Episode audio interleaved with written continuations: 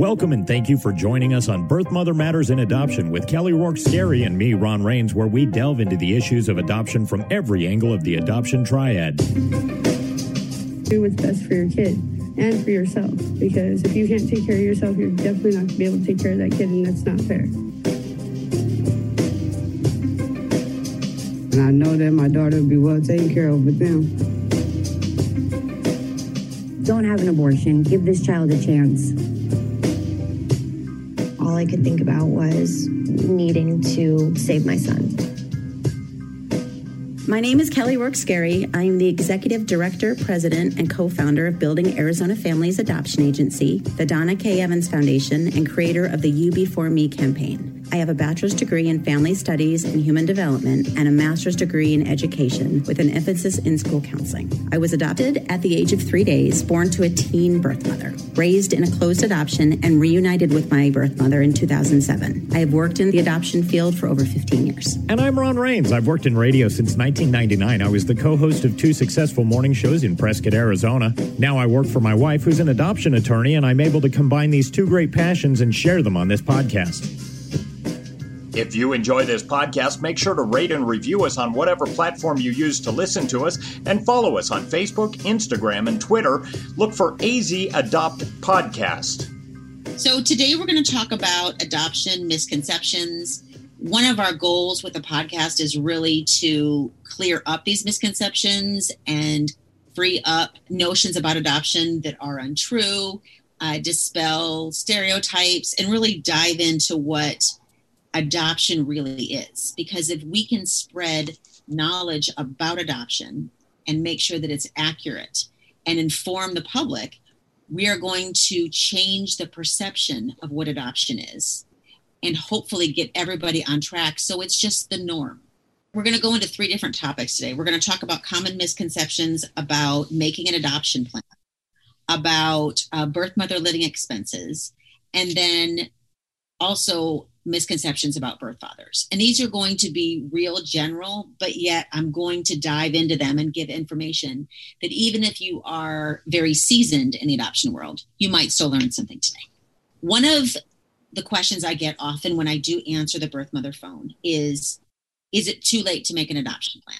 Maybe a mom has gone to the hospital, delivered the baby, and once she sees the baby, she decides, Hey, I love the baby, but I just am not ready to parent.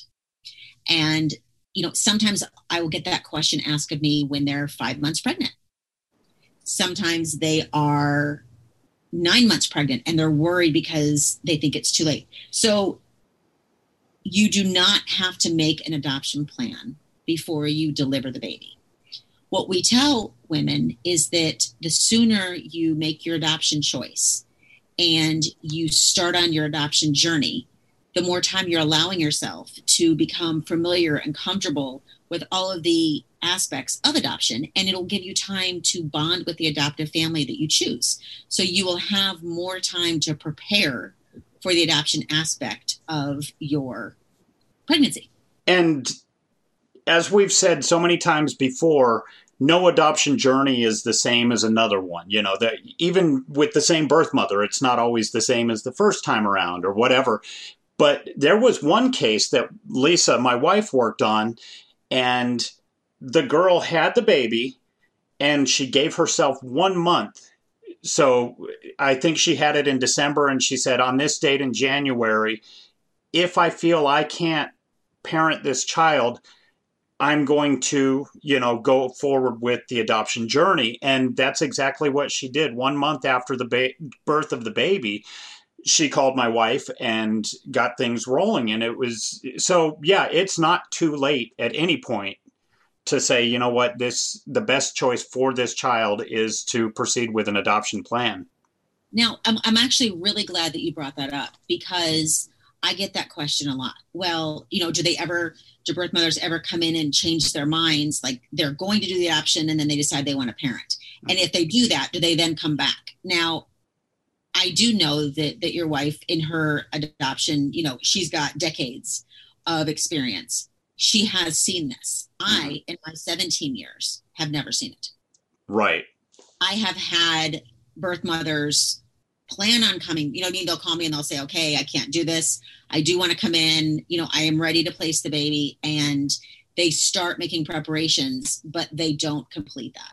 So there are entities that I've heard lots of stories about, but I personally have never seen it with our agency. With regards to choosing the adoptive family, there are some adoption agencies that feel it is best served that they choose the adoptive family and do the match themselves. That's not something that we believe at our adoption agency. We believe it is absolutely the birth mother's choice that we get her preferences, we get the adoptive family preferences. We have a match coordinator that that matches those two uh, preferences up and then gathers adoption profiles for the birth mother to choose once she has done that. And there are situations though that that adoptive that birth mothers do not want to choose an adoptive family. You know, there may be, you know, a situation where uh, the child was conceived out of rape and the birth mother is trying to distance herself from the pregnancy and even in some aspects the adoption journey uh, as much as possible. And so, in trying to remove herself, she has asked for those decisions to be made on her behalf. But those that's not that's not the commonality. I mean, do, have we ever seen that? Yes. Is it the norm? No. Now, when somebody does come to you and says, you know, I want no part of this decision, do they still give you some preferences and say, I'd like it to go with this type of couple or how does in that usually work?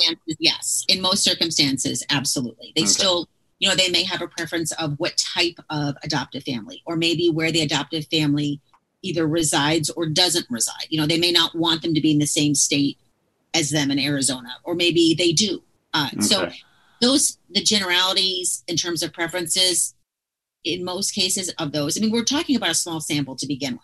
However within that small sample i have seen a variety. I've seen both. One of the the other questions is sometimes when when women come into our program they are really choosing adoption because they have either a history with uh, the Department of Children's Child Safety, uh, Child Protective Services, and they know that they're going to get involved and they don't want their child going that route. And so the question and the concern is is that you know until the adoption is finalized, will my baby go into foster care? And the answer is no. Your child does not go into foster care. The child uh, will go from the hospital in the majority of cases straight with the adoptive family. There's no hiccup along the way, unless there is a situation where you know you have a birth mother that is incarcerated and it may take us longer to get the paperwork signed so that we can place the baby with the adoptive family. And in that situation, we have special uh, certified homes that, that care for the baby. And in that situation, um, it's not a foster situation. You can change your mind about adoption anytime after the baby's born. Again, that's a, that's not true. That's not true. In the state of Arizona, consents cannot be signed prior to 72 hours. Once those consents are signed, they are irrevocable. So there's no changing your mind. You right, can change it's a done deal prior to signing consents, but after you sign consents, it's it's not. Another one is that nobody will want to adopt a birth mother's baby because she's done drugs. As we've talked about over and over in our podcast, uh, there are many, many families that want to adopt a child. Mm-hmm regardless of the drug exposure that a baby may or may not have. And there have been many babies that we've, you know, placed that have been in the NICU for weeks and, you know, sometimes days, sometimes weeks because of this uh, drug exposure. Correct. And, you know, what we're, what we're finding as a whole is that the babies are getting amazing care when they're delivered. They are, you know, really uh, recovering and they're able, they are able to go home and, and, and join that family. And so I think that we just keep moving forward. Is drug use, you know, when a, a woman is pregnant, ideal? No. Do we wish that it wasn't a factor? Of course, we wish it wasn't a factor, but it is, and it's a lot of people's reality. And so we need to, again, meet people where they are, this is what the baby's been exposed to and you just keep moving forward so and and again it's not for every adoptive family which is why you know it is disclosed to the best of our abilities and recommend education on drug exposure during the pregnancy so that they know what to expect. Right. And like you've said in the past, they should talk to a, a doctor who has dealt with babies that have been exposed to drugs so that they know the the reality of it and deal with reality on reality's terms right and again that doctor needs to be a doctor that sees this all day every day right it's not a doctor in an area of town that sees one maybe two a month at best. Mm-hmm. This is somebody who practices in this and understands really what is out there, not just statistics and data, but in real time what's going on. Another real big misconception that I, I get asked on the phone by birth mothers is I will never see my baby again after I place them for adoption, right? Like that's it. And as long as you choose an open adoption and have a post-adoption communication agreement that specifies you know letters pictures and or visits that's not true you will get to You're. you can still be a part of this child's life. You can still uh, watch them grow up. You can still know where they are and how they're doing and and celebrate their first tooth and their first steps and their first word and you know get the first day of kindergarten pictures and all of those special moments. You can still partake in those. Not maybe from a distance but you're still there. You know you're still you're not missing them. You're part of it right. And and that was my my big issue especially when you know i with uh, some of my children i was working outside the home initially and i wasn't able to be with uh, some of my kiddos early on uh, all day 24 7 mm-hmm. and i was always afraid that i was going to miss it. You know when I, I used to, i remember telling my oldest daughter now don't walk when mommy's at work i want to wait until I get home. Don't take your first steps. Like, just wait for me. And, you know, we'd have these little pep talks before I'd, I'd go to work in the morning. And, and, it was more for you than it was for her. So, absolutely. And I actually had a, a, nanny at the time for her. And so I would, I would tell the nanny, like, remember, don't let her, if she, if she's close to walking, like, distract her and, and push her down. No. no, it was play blocks or and she goes don't worry. If she walks or takes her first steps i won't tell you. So to this day i believe that i was there and i'm going with that. Yep. so uh, it was um, so with this you're not going to miss the first steps. You're going to get to experience those too and again maybe it through video chat? Sure it may be. Um, but that's okay. That's how a lot of parents you know if they are working get to see the child's first steps. Yeah so you can still be a part of that. So when we talk about birth mother living expenses, this is also one of those touchy subjects that everybody wants to kind of like talk about and understand, but it makes a lot of people uncomfortable because we're talking about money and babies. And then, you know, it borders on, you know, I don't want to be selling my baby. I don't want. So, first of all, for clarity, that is illegal. Right. That's not what getting living expenses from an adoption agency is. Living expenses are to help fund the birth mother during her pregnancy and six to eight weeks afterwards because the majority of women in the program are not working hmm. and they're not able to work. And so they need that extra assistance during this time. So, what the Arizona court does. And again, this this is Arizona. So other states have different rules and regulations regarding their living expense laws. In Arizona, after the first thousand dollars that has been dispersed to a birth mother, there must be a court order for any further monies to be dispersed. And that way the court can oversee each and every dollar to make sure that they feel that it is appropriate and necessary for the birth mother to receive that. Now, one of the things that I find exceedingly interesting is that a misconception about these expenses are I'm automatically entitled to receive this. This is my money. Okay, we're going to back up a minute. This is not a birth mother's money. This is money that is being given by an adoption entity, usually on behalf of the adoptive family, to help support her during this time that we just discussed. So, in order to be eligible to receive this, you have to meet a certain level of income or lack of level of income, mm-hmm. if you will, in order to qualify for the court to say, yes, you really do need some assistance. Here you go. So, not every person who walks through the door of an adoption agency is able to receive living expenses.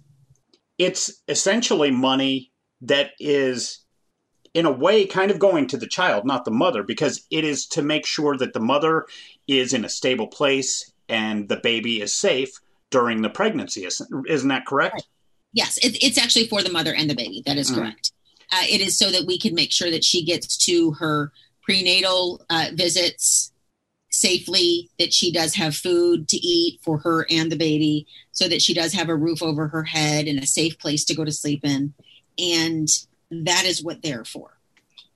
The other misconception is because there is an, an affidavit that is filed with the court, a motion stating, you know, this is what we expect the birth mother to need or require during the course of her pregnancy and afterwards. Prior to being filed, it is signed by the birth mother. And she acknowledges, you know, that she agrees that this expense is appropriate and necessary. Mm-hmm. Sometimes it can be, you know, what appears to be a large sum of money. And so let's say a birth mother delivers two months early. She has a baby prematurely. And she's like, well, wait a minute. You know, because of those months that I thought I was going to get those living expense funds, is that still coming to me? No, that is not still coming to you. That is an estimate of what you are to receive if you were to go full term over the course of that time. It's not given to you all at once. You know, once it is approved by the judge, it is it is spread out, like I said, to cover the living expenses, mm-hmm. which is why agencies like ours pay most of the living expenses directly to the provider. So like the the place, the housing is paid directly to the housing and and the cell phones are paid directly to the cell phone provider and, and those types to make sure that the, the funds that are given or allocated are spent directly on whatever entity it was allocated for what are the laws restrictions and guidelines when it comes to adoptive parents getting gifts for the birth mother that is a really really gray area and it's a really good question so at our agency, what we do is we limit it uh, ideally to during the course of the pregnancy. If they want to do gifts here and there, we try to keep them around $10 for the holidays, maybe a $25 gift, because you don't want it to be misconstrued. You don't want it to represent right. something else. And we always monitor what is given. So if there is a gift given to a birth mother, it is done through us so that we can make sure we're safeguarding the adoption and it doesn't um, reflect coercion or imply anything other than the generosity of a gift being given. Now, how about after the pregnancy is completed and the adoption is like, I mean, they'll know this uh, birth mother probably the rest of their lives.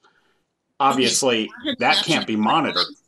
No, absolutely not. So after after the adoption finalized, what transpires between the birth mother and the adoptive family is their business at that point once mm-hmm. the adoption is completely finalized. However, where there would be an issue with that is if something was agreed upon or discussed prior, then there's an issue. Mm-hmm. But again, if there is anything regarding that area, we would recommend that somebody seek an attorney's advice because that falls into a legality issue. And, you know, I know that whenever we have any questions, we go directly to our attorney. Another question that we get from birth mothers about living expenses is, well, I ran through this week's uh, living expense money, so I, I need more.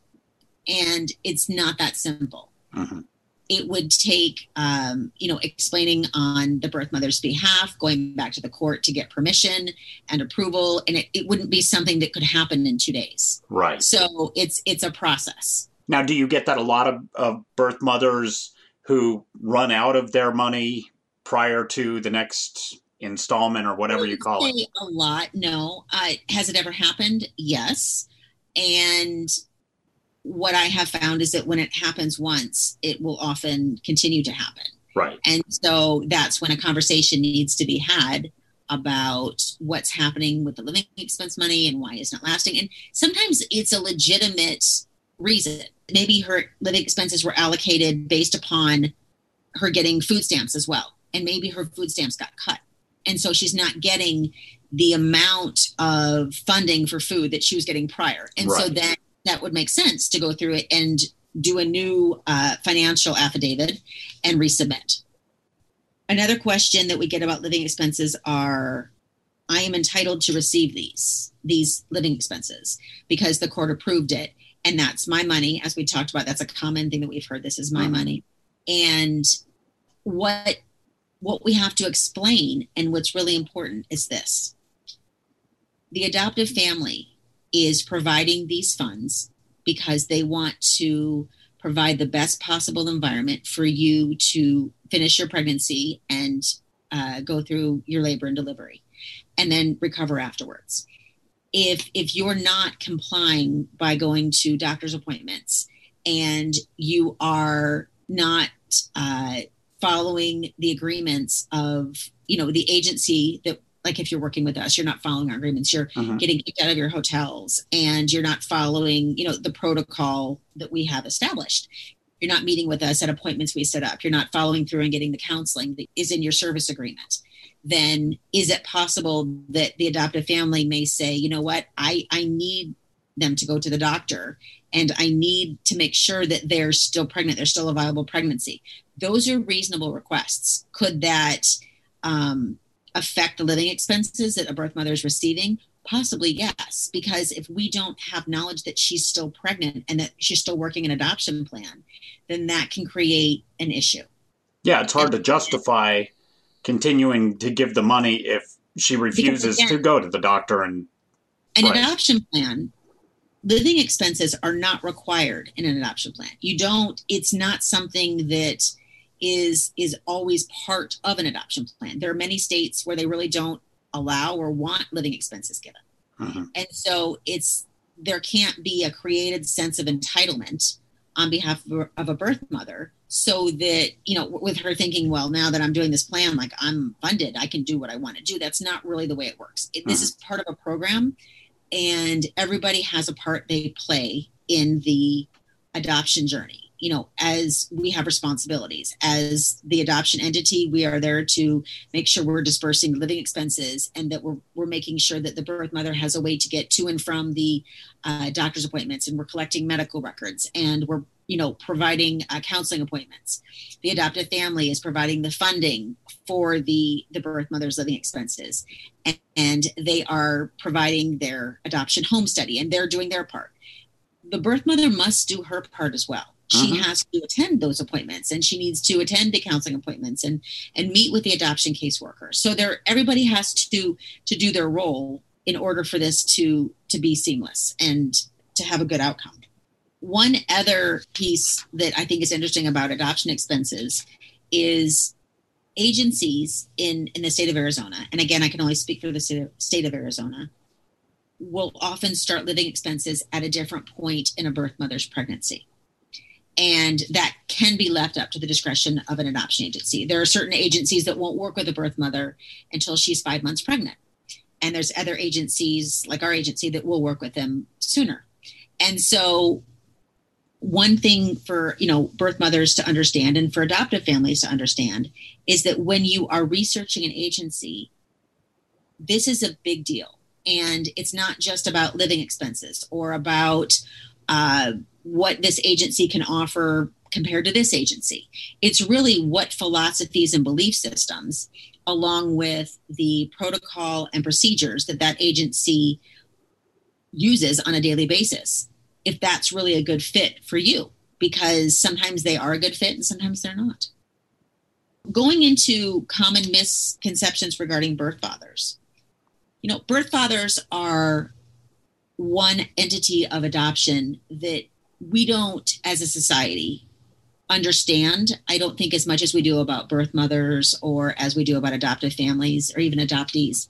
And so, what we don't know, people are often afraid of, uh, you know, conceptually. They are afraid of, you know, if I, what's going to go on with the birth father? Is he going to be a part of the adoption or not? Oftentimes, the birth father is a variable factor. You don't know if he's going to help the adoption go forward whether he's going to be a hindrance or whether he's going to be completely a non-factor. Correct. And so, uh, one question that I get when birth fathers come into the program, so if they're new to the program and they are there maybe at the birth mother's intake, oftentimes birth fathers will ask, well, you know, what do they need to do to get their expenses and to get their cell, phone bill paid? And the hotel can go ahead and go in their name. No, it cannot. So the the court does not recognize uh, that the birth father uh, cannot work during uh, the birth mother's pregnancy and that he cannot provide for himself because his girlfriend or wife or friend is pregnant. Uh-huh. that he actually can work during the pregnancy and there's no medical reason that he cannot work.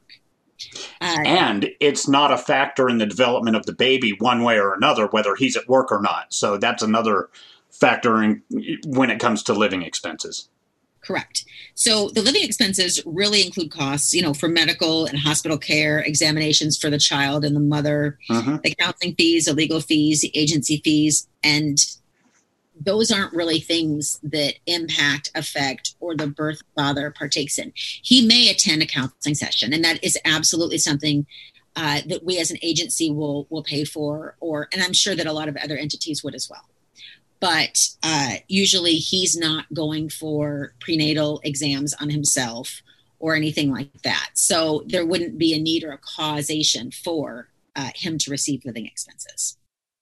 Uh, another question I get asked a lot is I have to have the birth father's permission to place a baby for adoption. As we've talked about in the past, you do not need his permission. You really don't even need his cooperation as long as you're not legally married to him if he is a boyfriend, a friend, somebody that you're not legally married to, then we follow the process that we've talked about before about serving the birth father. If we can't find him, then we do the publication, and then he has to respond to establish paternity with the court. And there's a process that goes along with that in order for him to basically interfere with the adoption. But on the other hand, he can choose to sign consents and be a part of the adoption plan which would then enable him to also have a part in the post adoption communication. So that is really a benefit to him, but he doesn't have to give his permission per se. Then begs the question Does the birth father have to sign consents? The answer is no. One question that I have gotten over the past 17 years by both the birth mother and the birth father is the birth fathers often feel a sense of entitlement to living in the hotel with the birth mother. I will get the statement from them if, let's say, they get into an argument and the birth mother asks him to leave. I will often get the argument from him, well, that's my baby. Okay. Yes, he may be the biological father of the baby. However, being the biological father of the baby that she's carrying does not entitle him to sleep underneath the same roof as her that is being provided by an adoption agency. And for that very reason, all of the uh, housing agreements and the cell phone provider, it's always in the birth mother's name because, again, our goal and responsibility is to provide for her. Now, if she chooses to have him be a part of it, that's that's absolutely fine, and we don't have an issue with that. We will support that. But at the same time, it's not a requirement that he um, also receive those same benefits as her. And again, as we just discussed, if a birth father does sign consents, he is eligible to have his own post adoption agreement. If he does not sign, that will eliminate that ability uh, at that point, if you know they have an on again, off again relationship, and he wanted to be a part of it, he could always you know be there. Maybe when she logs on, uh, we use Child Connect, so it's an online portal that we use. But so if he wanted to see you know the child growing up and they were together, and he didn't sign consent, so he doesn't have his own agreement, then he could look at it with her. But he doesn't get the right to have his own visitation type thing. Yeah, the consent is a big deal in in that. It is. And so with regard to birth fathers, if if they really want to be a part of the adoption, we recommend that they stay and maintain their role in the adoption. You know, they they understand that there are limitations to what an, an adoption agency can do for them and with them and so there are there are aspects of the program that are really geared towards the birth mother. Now that's not to say that the birth father isn't an important role in the adoption. He very much is. But when you're discussing living expenses and benefits that a birth mother can receive there there's not an equal an equal distribution and there's really not an equal justification for it. So correct. To sum up what we've talked about today, I think the most important thing is is to make sure that when you are reading about adoption or you're learning about adoption or you're you're hearing people talk about adoption, make sure the information is accurate, you know, fact check. Uh, remember that different states have different rules and regulations, different statutes, and make sure that you're getting your information from a credible source that has experience in the adoption world because it's always evolving and changing and you want to stay on top of it so that you are if you're sharing it dispersing correct information because that's what we're trying to do is to get the right information out there if you're pregnant and considering adoption, we are here for you and understand what you're going through. We've helped hundreds of women place their babies for adoption, and we want to help you as well. We have a pregnancy crisis hotline available 24 7 by phone or text at 623 695 4112 or you can reach us on our toll free number at 1 800 340 9665. We can make an immediate appointment with you to get you to a safe place, provide food and clothing, and help you get started on creating an Arizona adoption plan, or just give you more information. Check out our blogs on our website at azpregnancyhelp.com and follow us on Facebook, Instagram, and Twitter by looking for AZ Adopt Podcast. If you enjoy this podcast, make sure to rate and review us on whatever platform you use to listen to us. Birth Mother Matters in Adoption was written and produced by Kelly Rourke Scary and edited by me. Thanks go out to Grapes for letting us use their song I Don't Know as our theme song. Join us next time on Birth Mother Matters in Adoption. For Kelly Rourke Scary, I'm Ron Rains, and we'll see you then.